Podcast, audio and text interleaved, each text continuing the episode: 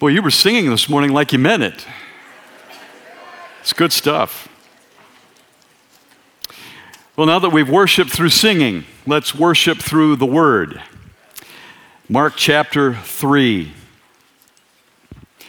beginning at verse 13. If you have a Bible, you want to open it up there, and we'll be spending our time this morning kind of working our way verse by verse with this passage, or you can read it on the screen.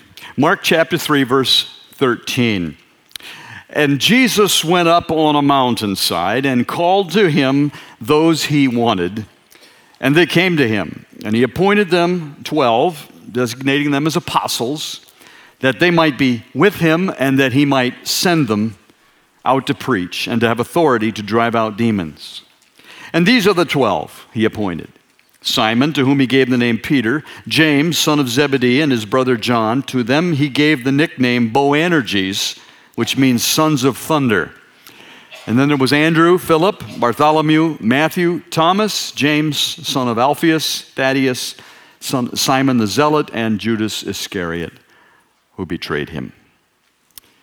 This is the word of the Lord. Thanks be to God. And Father, we do thank you in the name of Jesus for your word. And we pray it and we read it together in the name of Jesus, who lives and reigns with you in the Holy Spirit, one God, now and forever. Amen. Well, in February, it happens every year. We have this world phenomenon called the Super Bowl.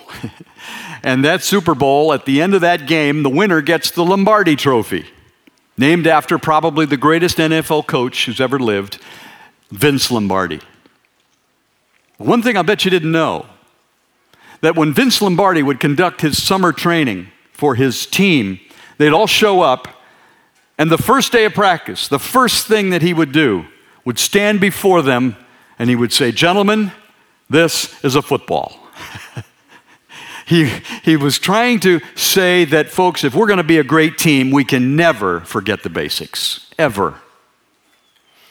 John Wooden, that legendary coach of the UCLA Bruins back in the 60s and 70s, Lou Alcindor, or who later became uh, Kareem Abdul Jabbar, and uh, a number of others that played for him, said that the first day of practice every season, he would take the team into the locker room.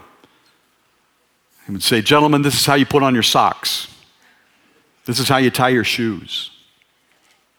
And they'd all snicker, and he said, Gentlemen, if you don't get this right, you're risking injury to your feet and to your ankles. Even a simple blister can put you on the bench. You won't be at your best and you'll hurt the team. Back to basics, back to fundamentals. Woody Hayes, didn't he build a dynasty around this very simple philosophy? Leroy up the middle on two. yeah. Howard Schultz, president, founder, CEO of Starbucks. After explosive growth of the Starbucks company in the early 2000s, he took a tour of some of his stores and he came back with the realization that something was wrong. Something was in common among these stores that he visited, and it was wrong. And he thought about it and he came to the conclusion that, hey, these stores have grown so fast and we've grown our menu so fast to include breakfast sandwiches and pastries and fruit and all this other stuff. And we're doing retail merchandising and so on. And we have music and Wi Fi and you name it. And we've gotten off track. We got to get back to the basics. What is our purpose? And so on February the 26th, 2009, he directed that 7,000 Starbucks nationwide would be closed for three hours in the afternoon and they spent that three hours retraining the baristas, 135,000 of them, how to brew the perfect cup of coffee. Because you see, in all the distractions, they had lost their edge. And that's why you go to Starbucks. Not just to hang out, you go for the smell, if you're not a coffee drinker. you go for the smell and the coffee beverage itself. You see, great leaders, whether they're generals, teachers, doctors, whatever discipline or area of interest you have, the great leaders and even ordinary folks who live great lives, you know, the one thing they all have in common? They never forget the basics, the fundamentals. And what I'd like to do today is to take you into a passage that I believe takes us back to the basics of discipleship, Christian discipleship, and what that looks like. Now, when I say the word disciple, a lot of times we just kind of we just automatically jump in our Bibles over to Matthew 28 19 and 20. Go therefore, make disciples of all nations, baptizing them in the name of the Father, Son, and Holy Spirit, teaching them everything that I've commanded, and I'm going to be with you all the way through the process. Isn't that what we usually do? But what would you say if I told you that's not the core of discipleship? Mm-mm. No, it's not. And when we believe that Matthew 28, 19, and 20 is the core of discipleship, what have we done? We've forgotten one of the basics of discipleship. So today, I want to take you back through an experience that I had and what resulted from it. When I, about 20 years ago, I was pastoring a church and I forgot the basics. I messed up. My life became a mess. And I messed up big. Yeah, that kind of a mess. My mistress was my ministry, my idol, my distraction. And that's what makes it so subtle and so tricky. Because we can get so involved and swept up and consumed in doing stuff for Jesus that we've forgotten the basic of what it means to be with Him and to develop that intimate friendship. Yes, He's our Savior. Yes, He's our Lord. But what does it mean to have Him as our friend? And to enjoy that intimate friendship with Him. And what does that look like on an everyday basis in our lives? So I want to take you, and I, and I think I've, I, as I found out that I'd forgotten the basics, and I got my life, my head, my heart back in the right place, and um, got my inner compass back on true north. Little did I realize God was going to use this experience, this crisis, to thrust me into a deep, extensive study of discipleship. And I've been reading about discipleship and practicing it and training it and teaching it for well over 20 years now. And so today I want to stand here confidently challenging the conventional thinking of evangelical Christians about what full throttle discipleship to Jesus Christ really is. Now, I know that sounds arrogant and pompous. It really isn't intended to be so. But I hope it will be a signpost to all of us and a reminder of what the basic, what's the real essence of full throttle discipleship to Jesus Christ. So I'm going to give you um, th- three or four remarks before I get into my outline of what I've concluded over the years of studying and training and practicing discipleship. And those four remarks are very simply this. The first one is the only way to find the life that God has designed for you and intends for you to live in all of its fullness is through authentic discipleship to Jesus Christ. We try to take our different pathways and our different avenues and this and that, but the only way to the best life possible, yes, it sounds too good to be true, but it is true, is through Jesus Christ, who came to give us life and to give it abundantly. To learn how to flourish. The next comment that I'd like to make is discipleship is intended as a way of life for all who believe in Jesus Christ. Discipleship is not intended to be a second tier of commitment necessarily. It's not the next step that we take when we finally decide we want to be serious about following Jesus. I believe that when you invite Christ into your life and you trust in what he did for you on the cross, that his blood was shed for you to reconcile you to God the Father, that's just the first step of discipleship. It's the beginning, it's the first step in the door to a whole new life of following Jesus.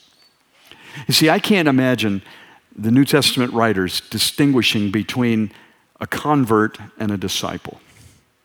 I don't think it's there. When the Romans were hauling Christians in to persecute them, those Christians didn't say, Oh, but wait a minute, I'm just a convert. You don't have, I, am no threat. No. They went to the Colosseum because they were followers, disciples of Jesus. So if you're in Christ here today, I believe the Bible says very clearly that you are also a disciple. A disciple. The next comment that I'd like to make, or the next remark, is there is no problem I'm aware of no problem facing any individual or any church that can't be remedied by authentic, full throttle discipleship to Jesus Christ. Try me sometime after the service. You show me a problem, and if we drill down deep enough, the real issue is somewhere discipleship has been neglected or it's broken down. And my final remark would be this Jesus Christ is the hope of the world. He's the hope of the world. And it's the church, his body, that has been entrusted with the message of the hope of the world. And we must get it right. That authentic, full throttle discipleship to Jesus Christ is the gospel, the good news, and the hope of the world. So, if we were to jump to Matthew 28 19 and 20, as I quoted for you a few minutes ago, when we think of discipleship, I would suggest to you that that's just the back bookend of a long shelf of discipleship. Do you know where the first bookend is? Mark chapter 3. Mark chapter 3. Now let's take this verse apart, or these verses, and find out what discipleship really is then. First of all, there's the absolute principle, the absolute principle of authentic, full throttle discipleship of Jesus Christ. The authentic, or the first, the absolute principle. He appointed 12 that they might be with him. Now, that's an easy, lazy, simple, almost unnoticeable preposition with. But in this context, makes all the difference in the world. Folks, it's not just a gold nugget, it's a vein of gold. When we start unpacking what this concept of withness, I call it, means. You see, disciples, a disciple is a student, it's a learner, it's a, a protege, it's an apprentice almost every vocation or profession has some manner of discipleship about it. Because you take an older master of the trade and he brings in a student and trains them so that he learns the trade and he becomes just like his master. That sound familiar? Luke chapter 6, verse 40 when the student is fully trained, he will become like his master. You see, what Jesus did as a rabbi with his disciples was nothing new. They'd been doing it for centuries in the Greek world. Socrates, Aristotle, Plato. But the Jewish form of this kind of education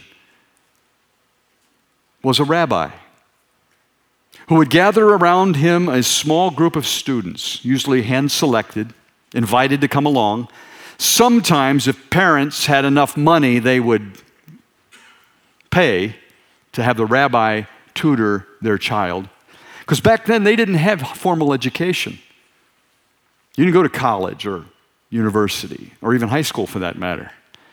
But to be formally trained, you attached yourself to a mentor or a rabbi, a master teacher and you lived with that person and you ate with that person and you traveled with that person and you conversed with that person and you lived with that person so that you would learn everything about them, including what they were really like in their character. And the goal was to become just like them, and in some cases, even better. Even better. Now, the rabbinic model, the rabbinic idea of discipling, interestingly enough, I found, is what they used to call the spiral. It's a Jewish rabbinic pedagogy of the spiral. There's four phases to it. The first phase is instruction. After a rabbi had assembled his little group of disciples, he would instruct them. He would stand usually or sit, and his students would sit around his feet listening to what he said. Does that sound like Luke chapter 10, verse 38 through 42, where Mary is sitting at the feet of Jesus listening to what he has to say? That's the posture of a disciple. So he's giving them, he's lecturing them, he's giving them information. And then he allows them to ask questions and they banter back and forth and they process the information so they're getting it crystal clear. That's instruction. The second part of the spiral is imitation. The student would try to practice imitating his teacher in every way in order to become like them. Uh, it sounds kind of crude, but it's actually historical, uh, historically documented where there's some rabbinic students who would follow their rabbi into the toilet just to watch him do his business so they could be like him in every way. Don't try that, okay? but that's the extent that they would go to to become so much like their master that it would be hard for an observer to tell the difference between the two in the way they live their lives. So you have instruction, you have imitation. Thirdly, was examination. The rabbi, after a period of time, would send these apprentices out to practice what he'd been teaching them and what they had been practicing in imitation. Does that sound familiar? Jesus sent out the 70, he sent out the disciples on little missions to practice, to learn, and come back and process with him so that he was certain they were getting what he was trying to give them. And then there was the fourth phase of the spiral. See? And it's, it's this way. And then the fourth phase would go out the end of the spiral, culmination, or what we call the Great Commission, duplication. The rabbi would say, All right, you're ready. Now, you go and do in somebody else's life what I've done in yours. à la. Matthew 28, 19 and 20. However, we've got to remember that that's the last phase of the spiral. The last phase. So, the absolute principle is withness, learning to be with Jesus. Now, what does this look like? You know, if we were to walk back into the first century, Jesus and his disciples spent a lot of time on the road together, walking from destination to destination, from ministry opportunity to ministry opportunity. Now, if I were to take all of us back to Jerusalem right now, and we would have breakfast, for example, or brunch, we could then drive to Tel Aviv on the coast of the Mediterranean for lunch, and then we could go up to Galilee on the northeast sector for dinner, and then still drive back to Jerusalem by nightfall, because it's only about a 60 mile loop. Very easy to drive. But how long do you think it took Jesus and his disciples to do that? Sometimes days, weeks, months. What do you think they did between those times? They probably asked questions. I mean, what would you ask? What would you do if you were one of those disciples having just seen Jesus feed 5,000 people with seven little loaves of bread and a few fish? What would you say? After you're detached from the crowd, you're moving on. Jesus says, Let's go on to the next place. What do you think they were talking about? I think Peter probably was following along thinking, and then he just finally stopped and says, Jesus, how did you do that? Or after he rose and brought somebody back from the dead, or after he healed somebody, or when he taught in parables, the guys would say, Jesus, why did you say it that way? Why did you use a parable? Why don't you just come out with it? Stop giving them these riddles, these goofy stories. Just tell them.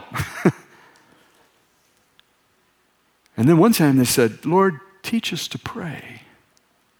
Because they'd seen him pray and they wanted to be just like him. Teach us to pray. The absolute principle of discipleship is withness. Now, what's that look like for us? Learning to be with Jesus is digging into the scriptures because this is what tells us about Jesus, how he lived. Saturate yourself in the four gospels. Develop a prayer life of intimacy, not just spot prayers or arrow prayers, I call them, but pray without ceasing. Take your seri- relationship with Him seriously so that as you leave these doors, you're not leaving Jesus back here. He is with you when you're driving and when you're studying and when you're cooking and when you're doing laundry or when you're crunching numbers or whatever the case might be. And have a conversation with Him through the day. And it's practicing things that He said to do, like, how do I forgive somebody who stabs me in the back? Most of us would say, I'm not going to do it. Jesus says, Oh, yes, you are. and here's how to do it. How do I love somebody when they slap me in the face? How do I love my enemies? And Jesus says, Yeah, you better get to it because anybody can love somebody who loves them back. But when you do it and they don't love you, then you show that you're one of mine. You're one of my followers because you do it like I would do it. So, the absolute principle of authentic, full throttle discipleship is very simply withness. Withness. The second one is the appropriate process. The appropriate process. And that's very simply withness precedes witness. Notice that they come in a particular order. That little conjunction there, and, is a major word, just like with, but it connects the two, but it makes them equal. But they have to be in the right order. When I was a young guy, uh, just a, an adolescent, one day, I think I was 12 or 13 years old, my father once pulled me aside and he said, Hey, Saturday morning, it's time to work on the family car, get it ready for church. I want you to change the oil, learn how to do it. I thought, wow, I'm, I'm making my way in this rite of passage. I'm being responsible for the family car. And he said, okay, let's go to the garage and I'm going to show you how to change the oil in your car. So he says, you heat that engine up, you get that oil good and thin, then you crawl underneath there and you pull out that drain plug and let the oil drain out, the old oil. And he showed me how to do that and so on and so forth. And then, and then he had his five quarts of oil sitting there and he had to change the oil filter and he began to pour the oil in and then he stopped himself. And he said, Randy, I'm about to make a mistake. You know what that is? I said, No. It looks like you're putting the oil in the car. That's what we're here for. He said, Oh, no. He says, I forgot to put the drain plug back in the oil pan. So if I pour this oil in, it's all going to drain right back out on the driveway, right? So adding new oil and draining old oil are absolutely essential, but they, one has to come before the other. My new friend Steve down here is a Marine, right? Once a Marine, always a Marine. I'll bet you dollars to donuts when Steve signed the dotted line and became a Marine, the recruiter didn't come out from the closet behind his desk with a new uniform saying, Steve, here's your uniform, and here's your weapon.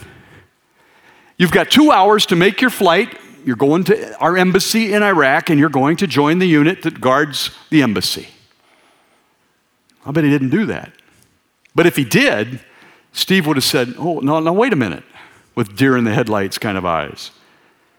I don't even know how to put on this uniform. I don't know how to shoot an M16. And you're going to put me on the job in combat situation over in Iraq? But you see, basic training is first. To teach him how to think like a Marine and act like a Marine and speak like a Marine and live like a Marine. And that's when you become a Marine for always. Because it becomes so ingrained in you, that's just the way the rest of your life happens, right? Mrs. Steve, isn't he a Marine always? Yeah. Absolutely. But what happens that I find in a lot of Christian ministries and churches is we invite people to come to Christ and they do powerfully and profoundly. And they become born again and a new creation. But then we just kind of drop the ball. Unintentionally, I'm sure, but we just kind of forget. And we just start thinking that, well, if they show up every Sunday in church and they're with us for about a year, then we can start plugging them into ministries and serve and go and do and do stuff for Jesus. And what have we forgotten? Basic training in how to become like Jesus by being with Him and learning from Him how to be like Him. One has to precede the other in order for both to be effective. You can't have witness without withness because witness is the overflow of the withness. And you can't have witness without withness because then you're just using your own energies.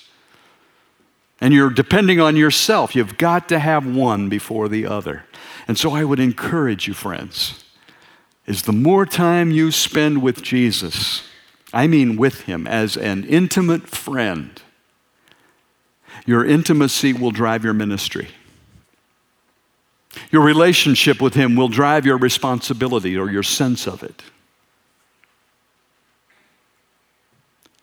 But it's got to start with your union with Christ.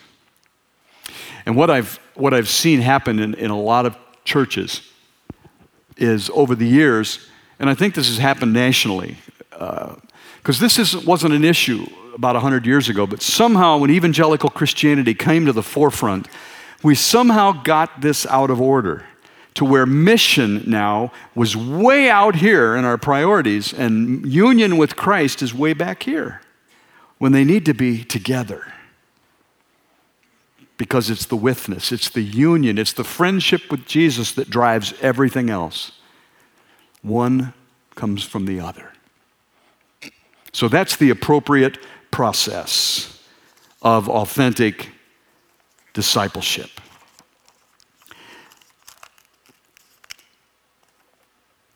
C.S. Lewis once wrote, You put first things first, and you get second things thrown in. If you put second things first, you lose both first and second things. it's pretty insightful, isn't it? I like Jesus better. His was more simple seek first the kingdom of God and then all these things you need will be added to you. But seek first the kingdom of God. So, friends, take stock of your own life. We need to take stock of the community of Christ. Do we have this principle in place? Is our learning to be with Jesus, absolutely a priority. Learning to become like him. You see, discipleship and sanctification, which is, means the Holy Spirit changing us, spiritual formation, holiness, godliness, do you realize they're basically all the same concept, only sung in a different key, if you will? Because the call to discipleship is the call to change, to transformation, to become holy, to become godly, to be conformed to his image. Are you connecting the dots with me? But sometimes we try to do it in the wrong order. So that's the appropriate process. Then we come to the, the third point that I want to make this morning, and that's the attainable product or products.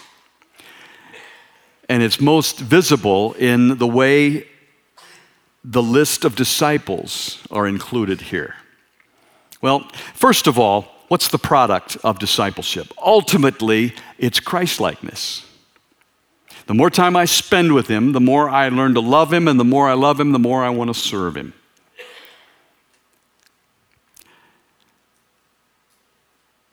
And the product of that is Christlikeness.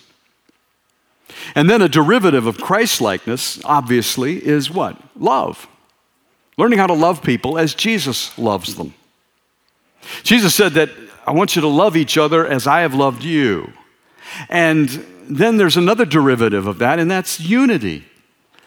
You know, Jesus prayed the night before he was betrayed, or the night he was betrayed. He said, Lord, Father, help them to become, come to complete unity so that they can know that you've sent me. Unity is a product of discipleship. Love, Christlikeness. And you know what? When we start getting all this thing, these things in order, then evangelism starts to take place on its own. You ever, have you ever met anybody who doesn't love to talk about who and what they love? Mm-mm. I mean, I love to talk about the Cavs and the Browns and the Indians and my grandkids. And I'll talk to you for days. But can I do that with Jesus that I am so familiar with him that it's just natural and easy to just kind of flow with him and talk about him because he's so special in my life? So evangelism begins to take care of itself. Generosity takes care of itself. Worship begins to be transformed. Community is transformed. But it starts with being with Him, being transformed by Him, and then the product of Christ likeness begins to ooze out of our pores. And we see it start to take effect in every area of our lives. Let me just illustrate this real quick by looking at the, the disciples. Notice the list of disciples that Mark gives us. Now, this, this is an amazing study. Look at the, the list of 12. First, you got Peter, all right? Peter, um, the compulsive one. Might be called a loose cannon. He opened his mouth only to rearrange his feet. You know, one of those guys compulsive Peter, always talking when he should have been quiet. And then there is, well, let's see here, there's James and John. They were brothers, but Jesus nicknamed them sons of, or Boanerges, sons of thunder. That means they were probably hotheads. That's how they handled controversy or a perceived conflict. They were the guys of the road rage type. They just, you know, they had short fuses. All right. So you got Peter, you got these guys, you got four fishermen total. And then we've got Bartholomew. Um, he's also called Nathaniel from John chapter 1, where Nathaniel is introduced to Jesus for the first time and he said, Can anything good come from Nazareth? So Nathaniel was, or Bartholomew was kind of the cynic of the group, the wise guy, the snob. And then there was, let's see, Simon the Zealot. He was an ardent nationalist, which basically means he was a terrorist. Overthrow the government, the Roman government, and their control at any cost. And then he lists Judas. And notice he slides in the little phrase betrayer, the low life, the guy who stabbed Jesus in the back. And oh, we forgot Matthew, the tax collector who sold out to the system. And as a Jew, they hated his guts. Now, you take those 12 people, how in the world did they live together for three years? Can you imagine all those different personalities and those different interests and so on around the campfire at night? And the questions they asked and the comments they made at each other? Can you imagine when Peter misspoke? Somebody said, idiot. really? But Jesus was brilliant and he held them together and he trained them to become like him and they became a team. And when they came to the book of Acts and were filled with the Holy Spirit, they turned the world upside down. It was their training of three years and the fullness of the Spirit that changed the course of their lives. Now, let me show you as we close up this last illustration is from uh, Acts chapter 4, verse 13. And it shows us where John and Peter have been preaching, and the religious leaders pull them in to examine them and then eventually uh, to imprison them. But I want you to notice what these religious leaders notice. They realized that John and Peter were unschooled, ordinary men. Now, how did they know that? It's probably because John and Peter were Galileans, and Galileans spoke with an accent.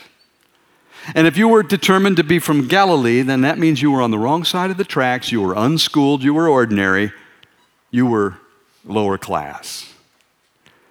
But yet there was something different about these guys. They might have been from Galilee, but he, they also took note. They were astonished and they took note that these men had been what? With Jesus. Friends, that's the greatest compliment anybody could ever give you as a follower of Jesus. You just remind me of Jesus. What he would say, what he would do, how he would think, how he would love, how he would forgive, how he would handle relationships, how he would prioritize his life, so on and so forth. When somebody comes up to you with that, especially when you're under the gun and something isn't happening the way you want it to happen, and they take note that you've been with Jesus because you would have done what Jesus did under those circumstances. So, those are the three principles the absolute principle, the appropriate process, and the attainable product of Christ likeness. Now, let me share as we wrap this up. Listen closely because this is an example of how true discipleship can be felt for generations to come. Back about a year ago, one of my pastors in Virginia came to me and he says, Randy, he said, one Sunday morning, I had a young naval officer come to church with his family, with his wife, kids, African American naval officer. And the pastor, you know, over coffee, just said, Hey, what brings you to church today? He said, Well, I wanted to worship with Quakers. and, and the pastor said, Now, come on, you, you, nobody just gets up in the morning and wants to go worship with Quakers or friends. Quaker is a slang term for, for friends, Society of Friends, what we are. And the guy says, Well, yeah, I did. And he said, The reason is that back before the Civil War, it was a Quaker, a Friends person who bought my great great great grandfather as a slave and his family. And he defied tradition because back then tradition was you sold off the family. You made more money that way. Despicable, but that's the way it was done. This gentleman farmer, a Quaker, a follower of Jesus, yes, he bought them but he kept the family together. And he not only kept the family together, but he taught them how to read and to write. He shared the prophets with them. He made them part of his family. And when the old farmer died, he willed the property, the whole lock, stock, and barrel, to his, to this family. And it was this young naval officer who said, that property is still in our family name. And I vowed that if I ever was transferred to Norfolk, Virginia, I was going to find a Quaker church and I'm going to worship because I want to know what those Quakers believe. and you see, that's how friends, the Society of Friends in Jesus, were founded way back in the 1600s because they wanted to restore us to New Testament discipleship what it means to learn how to be with Jesus in the Spirit so that we become like him. And it changes everything. Enough said. Let's pray.